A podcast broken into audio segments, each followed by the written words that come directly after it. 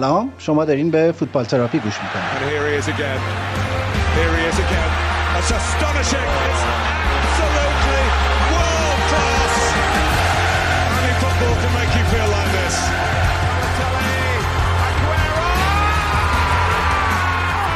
توی این پادکست من ایمان به همراه وحید که یه ایجنت فوتبال رو توی انگلیس زندگی می‌کنه درباره اتفاقات، هواشی و نقل و انتقالات لیگ برتر انگلستان صحبت می‌کنه.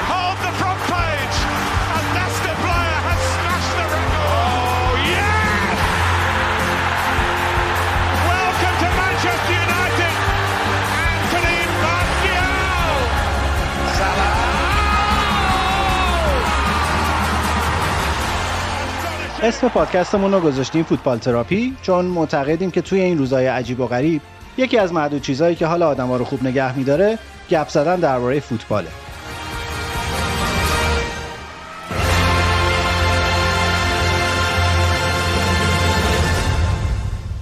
توی قسمت چهارم که همزمان شد با تعطیل لیگ انگلیس ما سعی کردیم یه سورپرایز ویژه داشته باشیم. رفتیم سراغ یه بازیکن قدیمی لیورپول.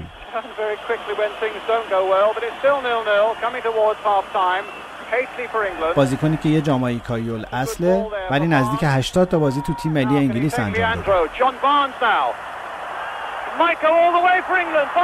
بازیکنی که با گل معروفش به برزیل تو ورزشگاه ماراکانا میشناسنش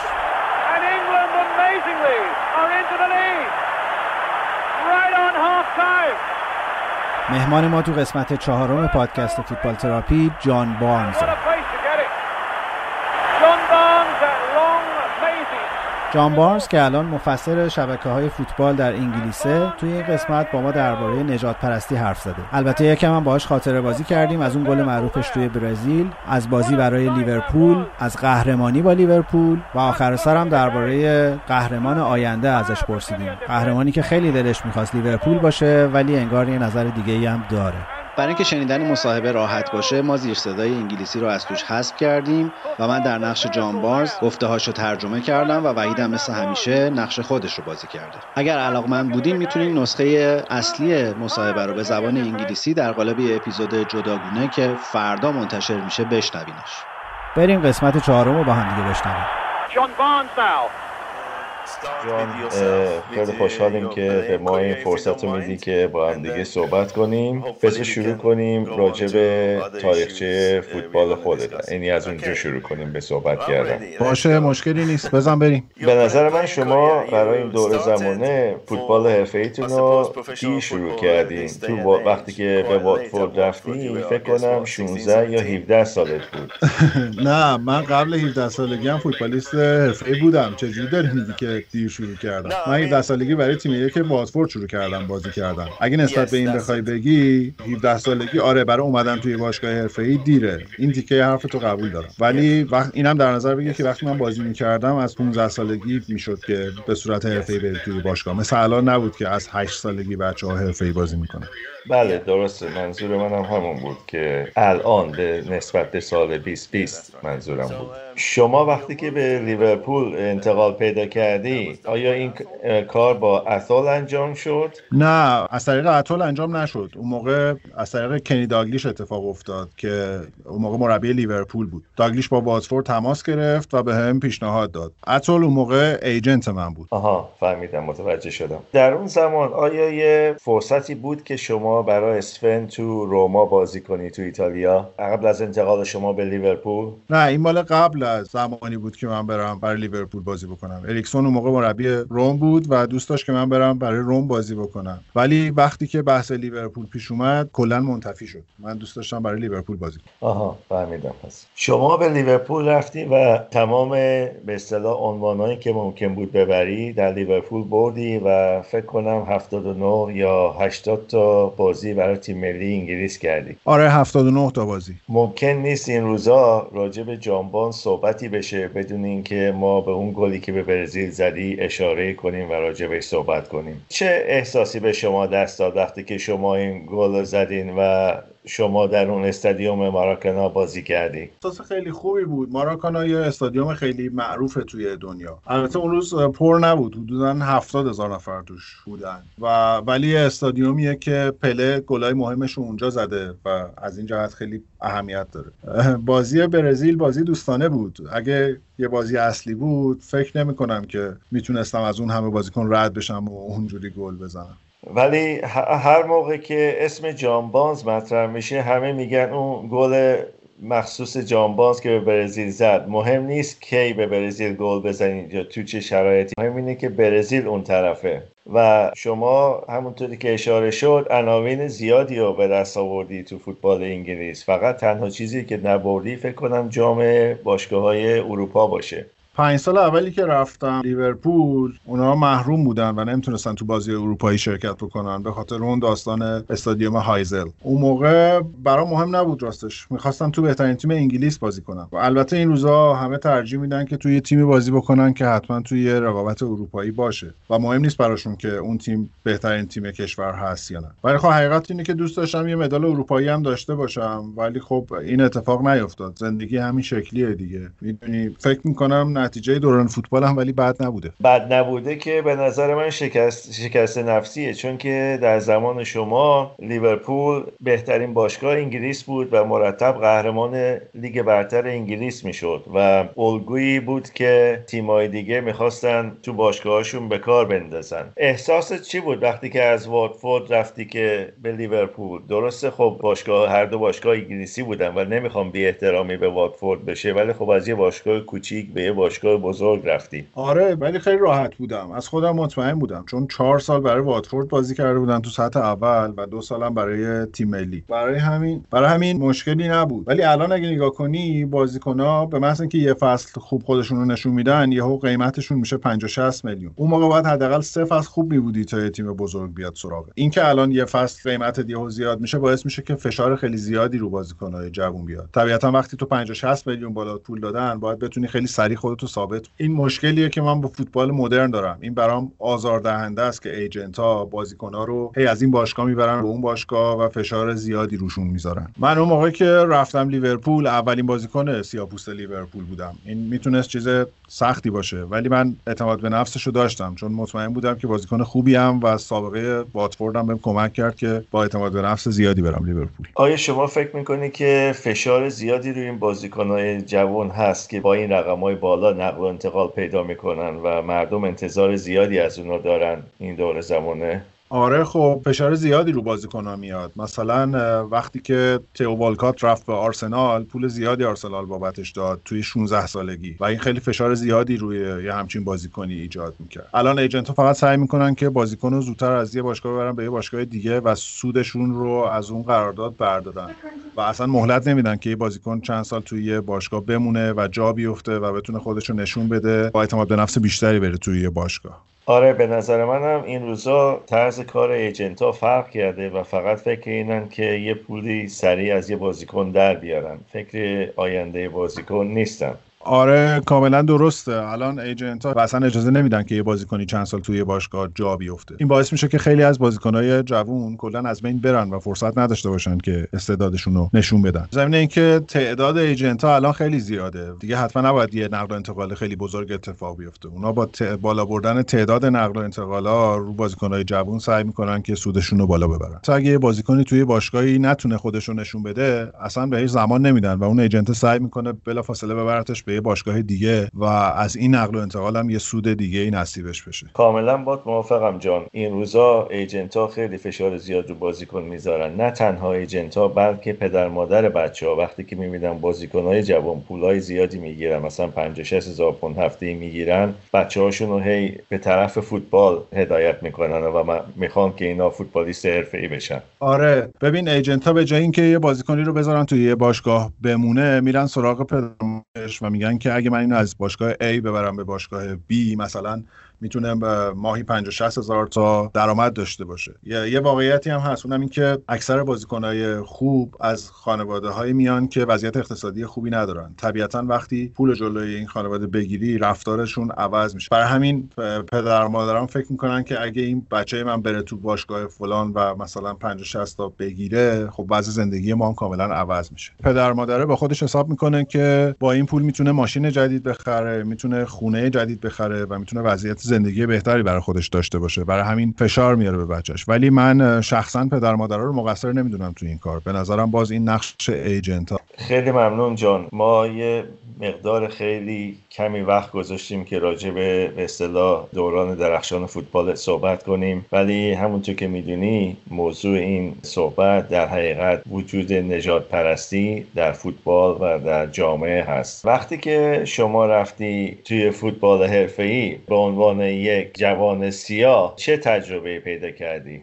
تجربه منم تجربه همه سیاه است. منم تو زمین خیلی چیزا میشنیدم و خیلی توهینای نجات پرستانه به هم می‌شد. نکته اینه که حتی وقتی توی خیابونای لندنم راه می‌رفتم این توهینا رو میشنیدم. از نجات پرست و چپگرایی که به سیاها همیشه توهین می‌کنن. شاید فرقش این باشه که برای من یه بخشی از این راحت تر بود به خاطر اینکه من یه فوتبالیست بودم. آیا شما فکر می‌کنی که این دور زمانه فقط دارن سعی می‌کنن که روی این شکافا رو بپوشونن و بگن که این نجات پرستی مربوط به فوتبال یا یه دلیل اصلی دیگه داره؟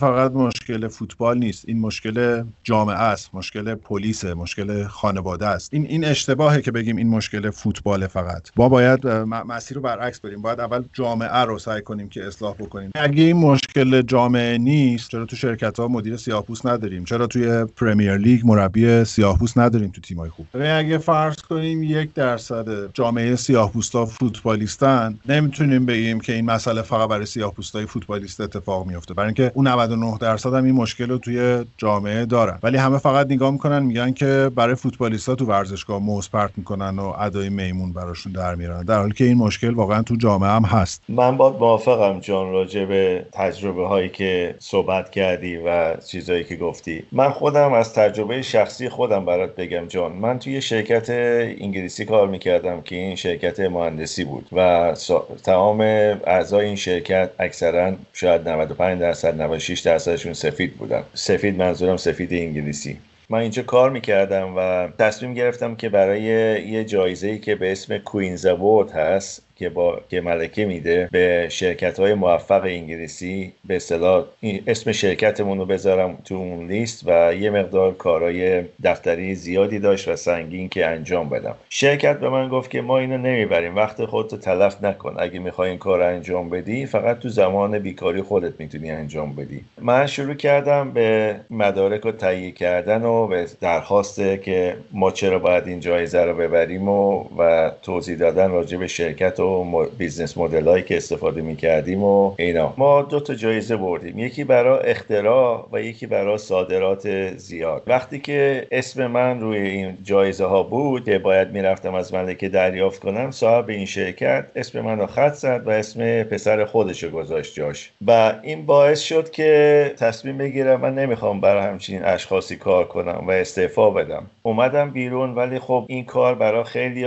ممکن نیست که بتونن کارشون کارشون ول کنن و یه کار دیگه پیدا کنن و براشون مهم نباشه که کارشون رو ول کرده باشن. ولی همه نمی‌تونن مثل تو رفتار کنن و بگن که چون الان بهمون تو این شده پس با کارمون رو ول می‌کنیم و میایم بیرون. زندگیشون دچار اختلال میشه مسئله پیدا می‌کنه. همه نمی‌تونن اینطوری رفتار بکنن. خیلی مجبورن بشنون و صداشون در نیاد. 99 درصد مردم نمی‌تونن یه کار اینطوری انجام بدن. یه درصد کمی از مردم که مثلا میشن فوتبالیستان که می‌تونن واکنش نشون بدن و مثلا طبق قانون وقتی توهین نجات پرستانه بهشون میشه بازی رو ول کنن و از زمین بیان بیرون. این باعث نمیشه که جریمه پرداخت بکنن. شاید در نهایت تیمشون بازنده بشه ولی باشگاه پشتشونه. من فکر می‌کنم باد موافقم راجع به حرفایی که می‌زنی این تو تمام قشرهای جامعه خب اکثرا باید فقط ساکت بشینن و این چیزها رو بشنون و به کار روزمرهشون ادامه بدن. چون که این امکانو ندارن که کارشون رو ول کنن. خرجشون نمیگذره. باید موافقم که این مرض از جامعه است در حقیقت. اگه ما نجات پرستی و یه جور مرض حساب کنیم این از جامعه است. و تا موقعی که ما اصل این مرض رو از بین نبردیم نمی‌تونیم هیچ وقت رسی و به کلی تو جامعه از بین ببریم. آره باهات موافقم. اصل مرض رو باید معالجه بکنیم نه اینکه فقط علائمش رو کاهش بدیم. مثلا وقتی دچار سرماخوردگی میشیم سری میریم یه دارویی می‌گیریم و عملا علائمش رو کم می‌کنیم فکر می‌کنیم خوب شدیم. ولی هیچ وقت نیومدیم با اصل ویروس مثلا آنفولانزا مبارزه کنیم. خیلی از اون سیاه پوستایی که وضع مالی خوبی دارن و توی جزو اون قشر حداقلیان همیشه از این حرفا می‌زنن که آره ما باید با نژاد پرستی مبارزه کنیم. ولی سوال من اینه که چه جوری اونی که اگر کارشو بذاره کنار دچار بحران تو زندگیش چجوری باید عملا با نژاد پرستی مبارزه کنه. یه مثال می‌زنم برات. مثلا رحیم استرلینگ توی فینال جام حذفی لیگ انگلیس اومد 250 تا بلیت داد به به بچه های فقیری که توی محله که اونجا بزرگ شده بود زندگی می‌کردن. آره این 90 دقیقه این بچه ها رو خوشحال کرد ولی واقعا تو زندگیشون چه تأثیری گذاشت؟ حالا بذار یه مثال دیگه برات بزنم. توی بحران کرونا دولت تصمیم گرفته بود که غذای مدرسه یه سری از بچههایی که از قشر رو حذف بکنه به خاطر مشکلات اقتصادی.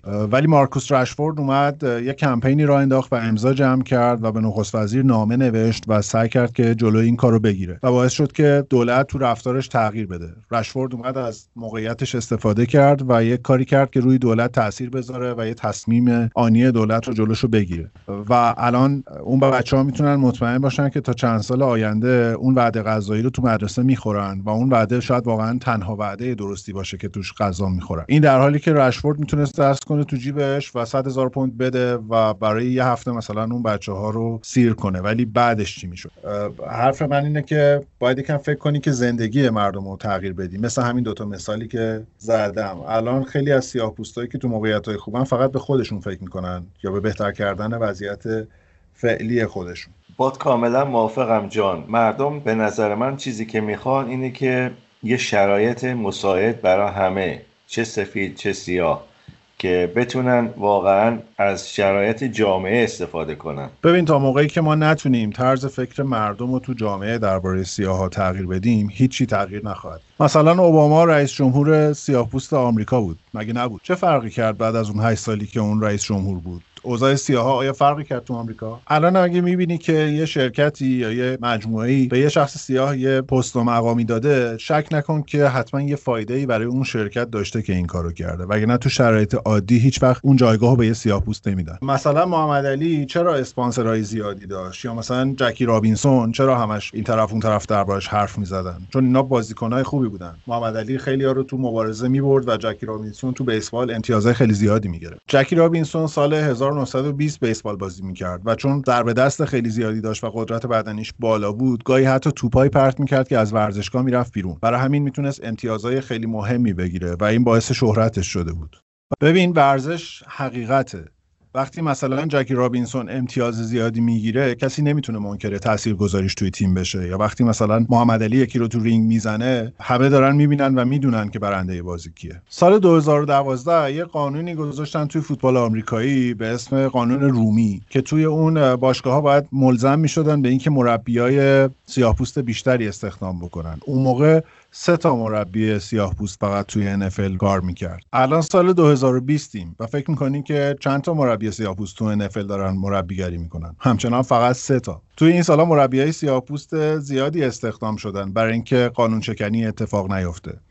ولی عملا از وقتی که اونا استخدام می‌شدن باشگاه دنبال یه بهانه برای اخراج کردنشون بود. به محض اینکه دو تا بازی پشت هم میباختن اونا رو اخراج می‌کردن. وقتی شما یه مربی سیاپوستا اخراج می‌کنی مردم فکر می‌کنن که خب آره دیگه سیاپوستا نمی‌تونن انجام بدن. ولی اون طرفش رو نمی‌بینن که یه مربی سفید پوست دو تا سه تا چهار تا پنج تا بازی پشت سر هم میبازه و کسی کاری به کارش نداره. اگه بخوام برگردم به مثال فوتبال ببین الان تو زمین فوتبال یه بازیکن سفید پوست و یه بازیکن سیاه پوست همه چیز براشون مساویه دروازه سایز زمین. و این استعداد بازیکنه که نشون میده اون بازیکن بهتری هست یا نه. این ربطی به پوست و نژاد و رنگش نداره. ما همینو تو جامعه می‌خوایم ورزش یه حقیقته و این حقیقت تو زمین فوتبال خودش رو اینطوری نشون میده که تو اگر گلای بیشتری بزنی بازیکن بهتری هست. ولی تو جامعه الان این شکلی نیست. ما دقیقا همین حقیقت رو تو جامعه می‌خوایم از دنیا. کاملا با موافقم جان. مثلا الان تو انگلیس یه قانونی هست وقتی که شما برای یه کار تقاضا می‌کنی باید نژاد تو تو اون به اصطلاح تقاضای کار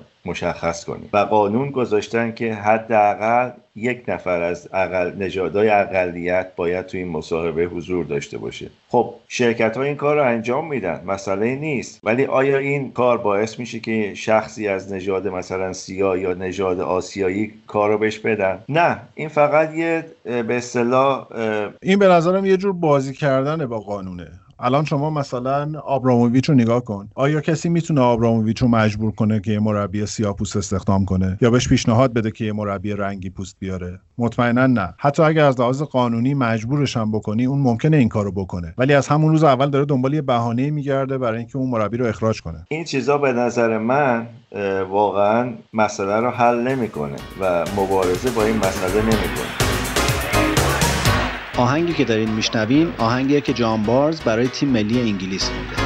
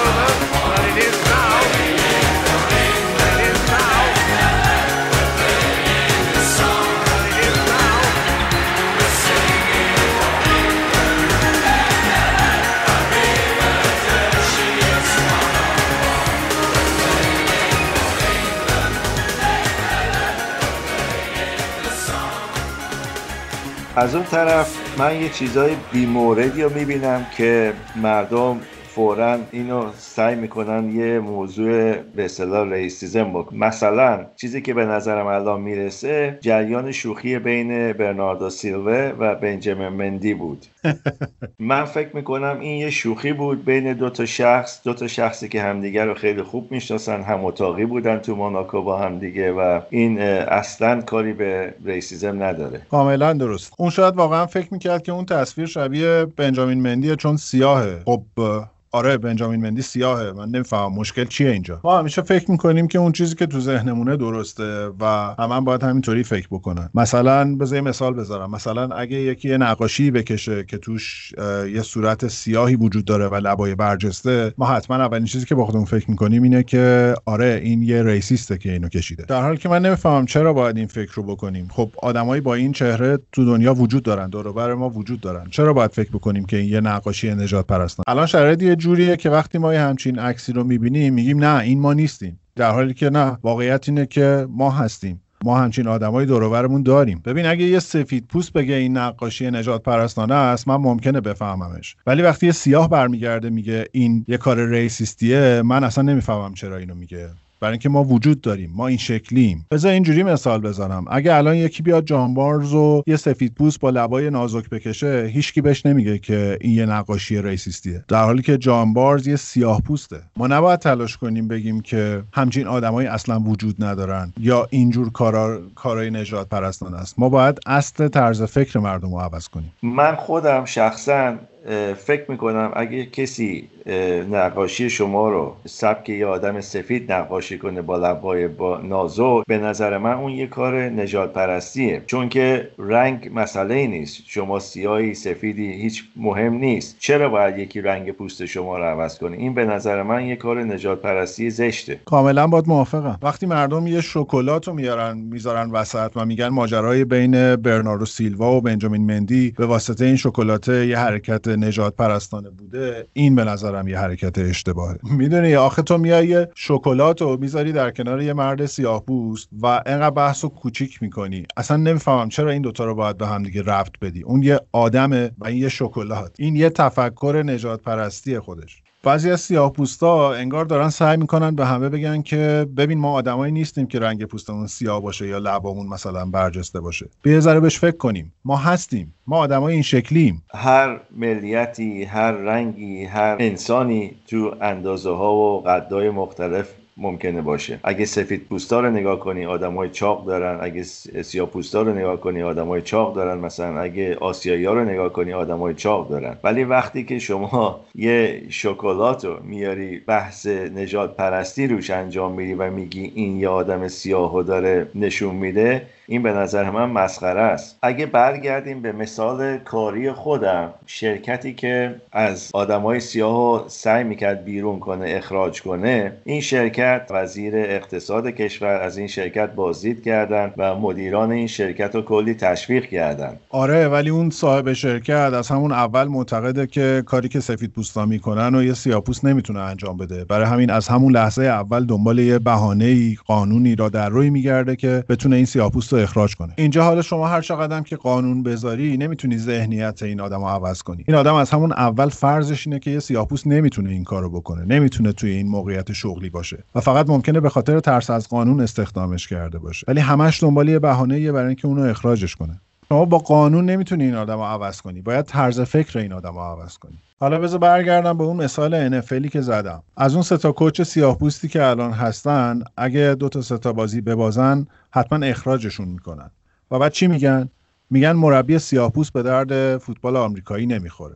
در حالی که اگه یه سفید پوست چند تا بازی ببازه و اخراجش کنن میگن آقای فلانی بود که خوب نتیجه نگرفت. تعمیمش نمیدن به همه سفید پوستا. این نوع نگاه رو باید عوض کنیم. حالا من راجع به همین مثال مربی های سیاه تو فوتبال انگلیس با صحبت می‌کنم. مربی سیاه مثل مثلا پولینز اگه یه باشگاه رو دست بگیره و این باشگاه نتیجه نگیره و ایشون رو بیرون کنن دیگه شما اسمی از ایشون نخواهی شنید. ولی مربی های سفید هستن که بیرونشون می‌کنن و کار بهتر می‌گیرن با با پول بیشتر.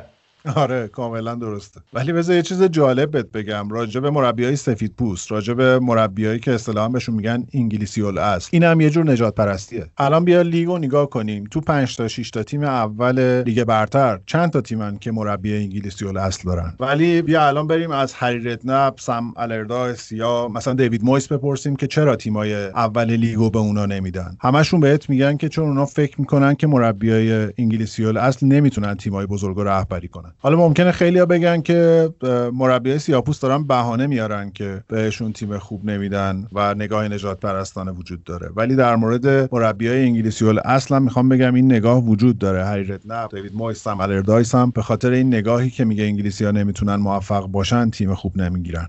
به نظر من مردم حافظه خیلی کوتاهی دارن. یادشون رفته که منچستر یونایتد و لیورپول قهرمان اروپا بودن و لیگ برتر انگلیس رو با مربیای بریتانیایی می آره وقتی که بیل شنکلی اومد لیورپول و کلی مقام کسب کرد همه گفتن آها آها بریم مربی اسکاتلندی بیاریم. این مربی های اسکاتلندی مربی های خوبی هن. بعدش رافا بنیتز اومد و با لیورپول قهرمان اروپا شد و همه گفتن آها مربی های اسپانیایی مربی های خوبی هن و بریم سراغ اسپانیایی ها. بعدش آرسن ونگر بود که موفق شد و چند تا مربی فرانسوی سر و کلشون تو لیگ برتر پیدا شد. اگه ما بخوایم به همین مثال ادامه بدیم من اینو توی بار دیدم. وقتی که یه زن سیاپوست یا یه مرد سیاپوست یه مدیر موفقیه. همه میرن دوربرش و سفید پوستا و میگن خب حالا تو یکی از ما هستی. نه اینو نباید بگی. این اشتباس. رنگ کسی عوض نمیشه با موفقیت. ما همه یکی هستیم. این بستگی به اون شخص داره که چه جور شخصیه و چه جوری می‌تونه کارشو تو کارش موفق باشه.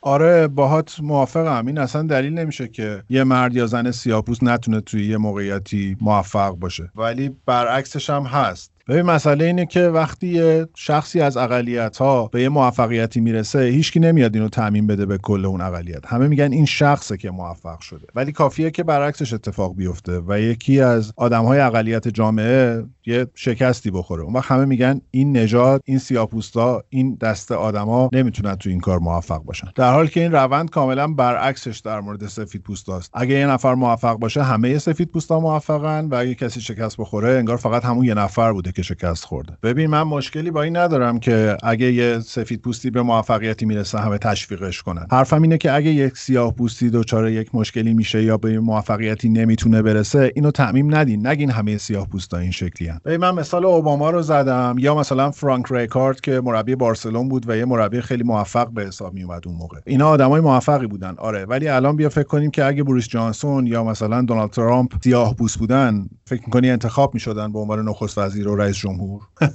اگه من یه کاغذ سفید به شما بدم و بگم از شما بخوام که یه قاد قانونی بنویسی که وضع بهترشه از این چی فکر می‌کنی بنویسی؟ با اینکه من می‌دونم قاد قانون هیچی رو عوض نمی‌کنه. آره موافقم. قانون چیزی رو عوض نمی‌کنه. من اگه بودم سعی می‌کردم یه کاری کنم که فکر آدم عوض بشه راجع به نژاد سیاه. تو بگی که من از مایکل جکسون که خواننده سیاه پوست خوشم میاد پس من ریسیست نیستم. یا تو رفیقام سیاه پوست زیاد دارم پس من نجات پرست نیستم. این روزا به نظر من یه ترمینولوژی هست یه لغتی هست که استفاده میشه و من شخصا خوش خوشم از این نمیاد. وقتی که می‌خوای به یکی بگی سیاهه باید بگی person of color. این به نظر من نجات پرستیه یه جور نجات پرستیه. چه اشکالی داره به یکی بگی سیاه؟ خب رنگ پوستش سیاست. این دلیلی نیست که شخص بدیه یا شخص خوبیه. بدون توجه به این که داریم راجع به رنگ پوست آدم ها حرف می‌زنیم من فکر می‌کنم که ما اصل ماجرا رو فراموش کردیم و داریم وقتمون رو تلف می‌کنیم و راجع به چیزهای حاشیه‌ای حرف می‌زنیم. وقتی من اومدم انگلیس به می‌گفتن رنگین پوست به جای اینکه مثلا بگن سیاه پوست. و این اصلا برای من مسئله مهمی نبود. شما باید به محتوای حرف آدم ها توجه کنی نه اینکه با یک کلمه بازی کنی یا فقط به ظاهر یک کلمه توجه کنی. ببین این روزها ما داریم وقتمون رو تلف یه چیزای بیهوده ای می‌کنیم. هی مجسمه این اونو می‌کشیم پایین. به عنوان اینکه اون نجات پرسته اصلا بذار یه مثالی برات بذارم. ما تو مجلس دو تا نماینده داشتیم دو تا نماینده خانوم داشتیم. یه نماینده محافظه کار که سفید پوست بود و یه نماینده حزب کارگر که سیاه پوست بود. توی یه نسخه که نماینده حزب محافظه کار کرد گفت که من می‌فهمم که رسیدن به این جایگاه برای یه خانوم خیلی سخته به خصوص اگر سیاه پوست باشه. و فکر می‌کنی اون نماینده سیاه پوست چیکار کرد؟ به جای اینکه تشکر بکنه از این نگاه و از اینکه بهش توجه شده به این سختی کار توجه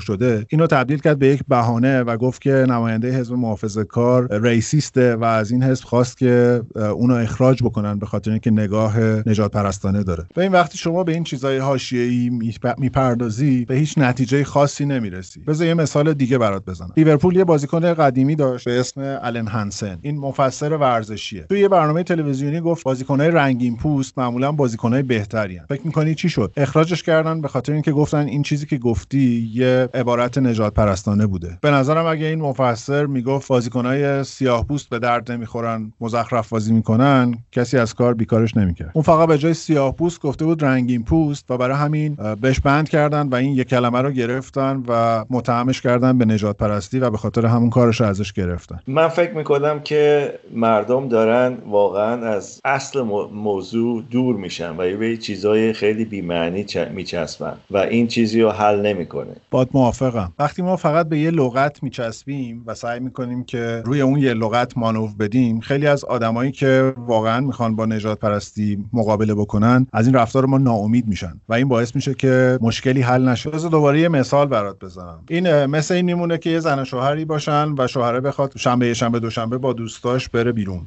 وقتی تو بهانه میاری که تعداد شبایی که بیرون میمونی رو بیشتر و بیشتر بکنی و به زنت بهانه های مختلف میگی اون وقت اگه یه موقعیتی پیش بیاد که لازم باشه واقعا توی یه جشن بزرگ شرکت کنی به محض اینکه به زنت بگی می‌خوام برم بیرون میگه آها اینم دوباره یه بهانه است و این باعث اختلاف و درگیری میشه و مشکلی حل نمیشه. تو اون جشن رو از دست میدی یه بیاعتمادی هم به وجود میاری. بنابراین ما نباید وقتمون رو تلف چیزای بیهوده و جزئی بکنیم باید به اصل مطلب بچسبیم. خب جان اگه ما فرض کنیم 20 سال از دوباره داریم این صحبت رو می‌کنیم. چه چیزی فکر می‌کنیم فرق کرده باشه؟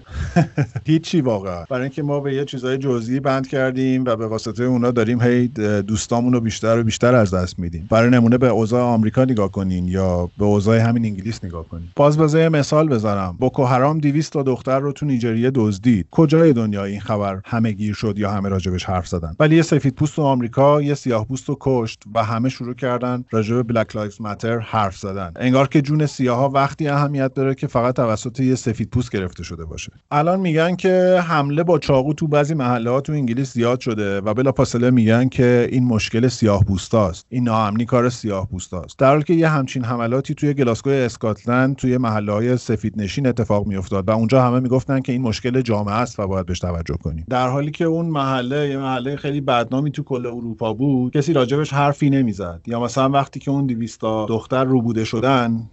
هیچ بحران جهانی انگار درست نشد. یا مثلا وقتی جنگ کنگو اتفاق افتاد و دست سیاه‌پوستا رو قطع می‌کردن یا سیاه‌پوستا رو میکشتن هیچ بازیکن فوتبالی صداش در نیومد هیچکی داد نزد. ولی به محض اینکه یه سیاه‌پوست توسط یه سفیدپوست یه پلیس سفید تو آمریکا کشته شد حالا همه زانو می‌زنن و Black Lives Matter میگن و جدیش می‌گیرن. و برای اینکه مثلا نشون بدن که الان خیلی سیاه‌پوستا براشون مهم شده یکی رو پیدا می‌کنن یه سیاه‌پوست رو پیدا می‌کنن و یه پست مهم بهش میدن. سوال من اینه آیا الان مشکلی از سیاه‌پوستا حل کردین یا فقط مشکل اون یه دونه آدم رو حل کردین؟ ببین مشکلی که من با این طبقه مرفه سیاه پوست دارم این رپرها فوتبالیستا خواننده ها مدلا اینه که مدام دارن به خودشون فکر می‌کنن. کریسمس پیش یه گروهی از اینا رفتن غنا و توی بارای خیلی معروف اونجا شروع کردن مشروب فرانسوی خوردن و خوش گذروندن و کلی هم مصاحبه کردن که ما خیلی خوشحالیم که توی یه کشوری اومدیم که حکومت سیاه پوست داره. ولی به محض اینکه از در اون بار می‌رفتن بیرون دیگه چششون اون فقیرایی که جلوشون بودن و داشتن از گرسنگی میمردن و نمی‌دید. هر کدوم می‌رفتن پی زندگی خودشون و فقط مصاحبه های قشنگشون میموند. این باعث تاسفه که ما تو این دوره تو این دوره زمانه هنوز داریم راجع به نجات پرستی صحبت می‌کنیم و به نظر نمی‌رسه که ما قدم مثبتی برداشته باشیم تو این راه. الان مثلا یه جشنی داریم به اسم ماه تاریخ سیاه پوستا. من فکر کنم مخاطب این باید سفید پوستا باشن برای اینکه بفهمن که سیاه پوستا چقدر آدمای مهمی داشتن چه دانشمندایی داشتن چه سخنرانای خوبی داشتن. ولی انگار مخاطبش خود ماییم. خب ما که می‌دونیم که چه چهرههای سرشناسی داشتیم. الان تا از مردم بپرسی که یه چهره معروف سیاه بگو کلی برات اسم رپر و رقاص و مدل و فوتبالیست و خواننده و اینا ردیف می‌کنن. ولی شما یه دونه اسم دکتر سیاهپوست نمیشنوی. یه دونه اسم دانشمند سیاهپوست نمیشنوی. به یکی بگو که یه اقتصاددان سیاهپوست معرفی کن. اگر تونست هیچکی اینا رو نمی‌شناسه. تا وقتی که ما نشون ندیم که تو جامعهمون آدمای اینجوری هم داریم طرز فکر آدم ها طرز فکر نژادهای دیگه نسبت به سیاه‌پوستا تغییری نمی‌کنه. ما باید دانشمندامون رو بذاریم رو سکو به جای بازیکن‌ها و بگیم که نگاه کن ما از اینا هم داریم. اون وقتی که می‌تونیم امیدوار باشیم که طرز فکر آدم ها تغییر کنه نسبت بهمون. امیدوارم که طرز فکر مردم عوض شه و بتونیم ما کم کم مردم رو به این با این آشنا کنیم که اگه سیاهی موفق نیست یا سیاهی تو کارش موفق نیست یا تو کارش موفقه این شخصیه و نباید به نژاد ربطش بدیم. من فکر نکنم این به عمر منو تو قد بده. جانباد موفقم متاسفانه. ما همیشه سعی می‌کردیم که این نگاه رو در طول دوران مختلف عوض کنیم. از زمان مگن کارتر گرفته تا الان. ولی به نظرم هیچی تغییر نکرده. خیلی ممنون جان. ما می‌تونیم این بحث ساعتها روزها و ماهها ادامه بدیم. ولی متاسفانه وقتمون داره تموم میشه و می‌خوایم یه دو تا, دو تا سه تا سوال راجع به فوتبال ازت بکنیم. دوباره برگردیم به فوتبال اگه اجازه بدیم. آره ما می‌تونیم مدت ها راجع به این داستان حرف بزنیم. و تا حرف من اینه که خیلی راجع به فرد حرف نزنیم. نه یه نفر رو گنده بکنیم. و راجع به اون حرف بزنیم. الان من می‌تونم بگم که آقا لطفا به جان بارز کار بدین. جان بارز بیاد مربی یه باشگاهی بشه و احتمالا این اتفاق هم میفته. ولی من اصلا دلم نمی‌خواد اینو قبول بکنم. برای اینکه مسئله جان بارز نیست مسئله واقعا همه سیاه پوستان. خیلی ممنون جان. از وقت این صحبت ها رو کردیم امروز. بذار بریم سر صحبت فوتبال. یه چند تا سوالم راجع به فوتبال بکنیم و بحث خاتمه بدیم. کی فکر می‌کنی بهترین نقل و انتقالات این زمان رو داشت به نظر تو جان؟ متاسفانه باید بگم اورتون. اورتون امسال دوکوره و آلن و رودریگز رو گرفته. این یه ترکیب خیلی خوبه. دوکوره و آلن الان همه کارهای وسط زمین رو انجام میدن و رودریگز آزاده که اون کاری که دوست داره رو انجام بده و برای همین انقدر بازیش دیده شده. اگر این دوتا یعنی دوکوره و آلن توی اورتون نبودن یا اگر خامس توی یه تیم دیگه می‌رفت بازی می‌کرد اصلا به اندازه الان دیده نمی‌شد بازیش. بنابراین به نظرم آنجلوتی امسال بهترین خریدا رو کرده و یه ترکیب خیلی خوبی رو درست کرده کنار هم دیگه. خب جان فکر کی فکر می‌کنی قهرمان لیگ برتر انگلیس میشه؟ من فکر کنم حس بزنم کیو انتخاب می‌کنی. فکر کنم میگی لیورپول. آره من فکر می‌کنم از بین لیورپول یا منچستر سیتی که قهرمان میشه. درسته که اونا توی بازی گذشتهشون باختای بدی داشتن ولی فکر کنم رقابت هنوز بین این دوتاست ضمن که فکر می‌کنم امسال از اون سالهاییه که رقابت توی لیگ انگلیس خیلی زیاده و هیچ تیمی نمی‌تونه صد امتیاز بگیره. من شخصا فکر می‌کنم رقابت ها خیلی نزدیکه و باختای بیشتری این تیم‌ها خواهند داشت لیورپول و منچستر سیتی. ولی به نظر من من فکر می‌کنم تاتنام تیم خوبیه و مدعی قهرمانی خواهد بود امسال درسته که تاتنهام شیشه که امسال یونایتد رو برد ولی یه چیز یادتون نره. وقتی مورینیو مربی یه تیمیه خیلی این احتمال وجود داره که بازیکن‌ها باهاش درگیری و اختلاف بشن. بنابراین فکر کنم چون مورینیو اونجاست و این احتمال خیلی بالاست تاتنهام حتی ممکنه بین چهار تا تیم هم تموم نکنه. خب جان بهتره که بذارمت بری به کارهای دیگه برسی. می‌دونم سرت شروعه ما که خیلی لذت بردیم از صحبته و امیدوارم که بتونیم همدیگه رو ببینیم و یه شام یا نهاری با هم بکنیم.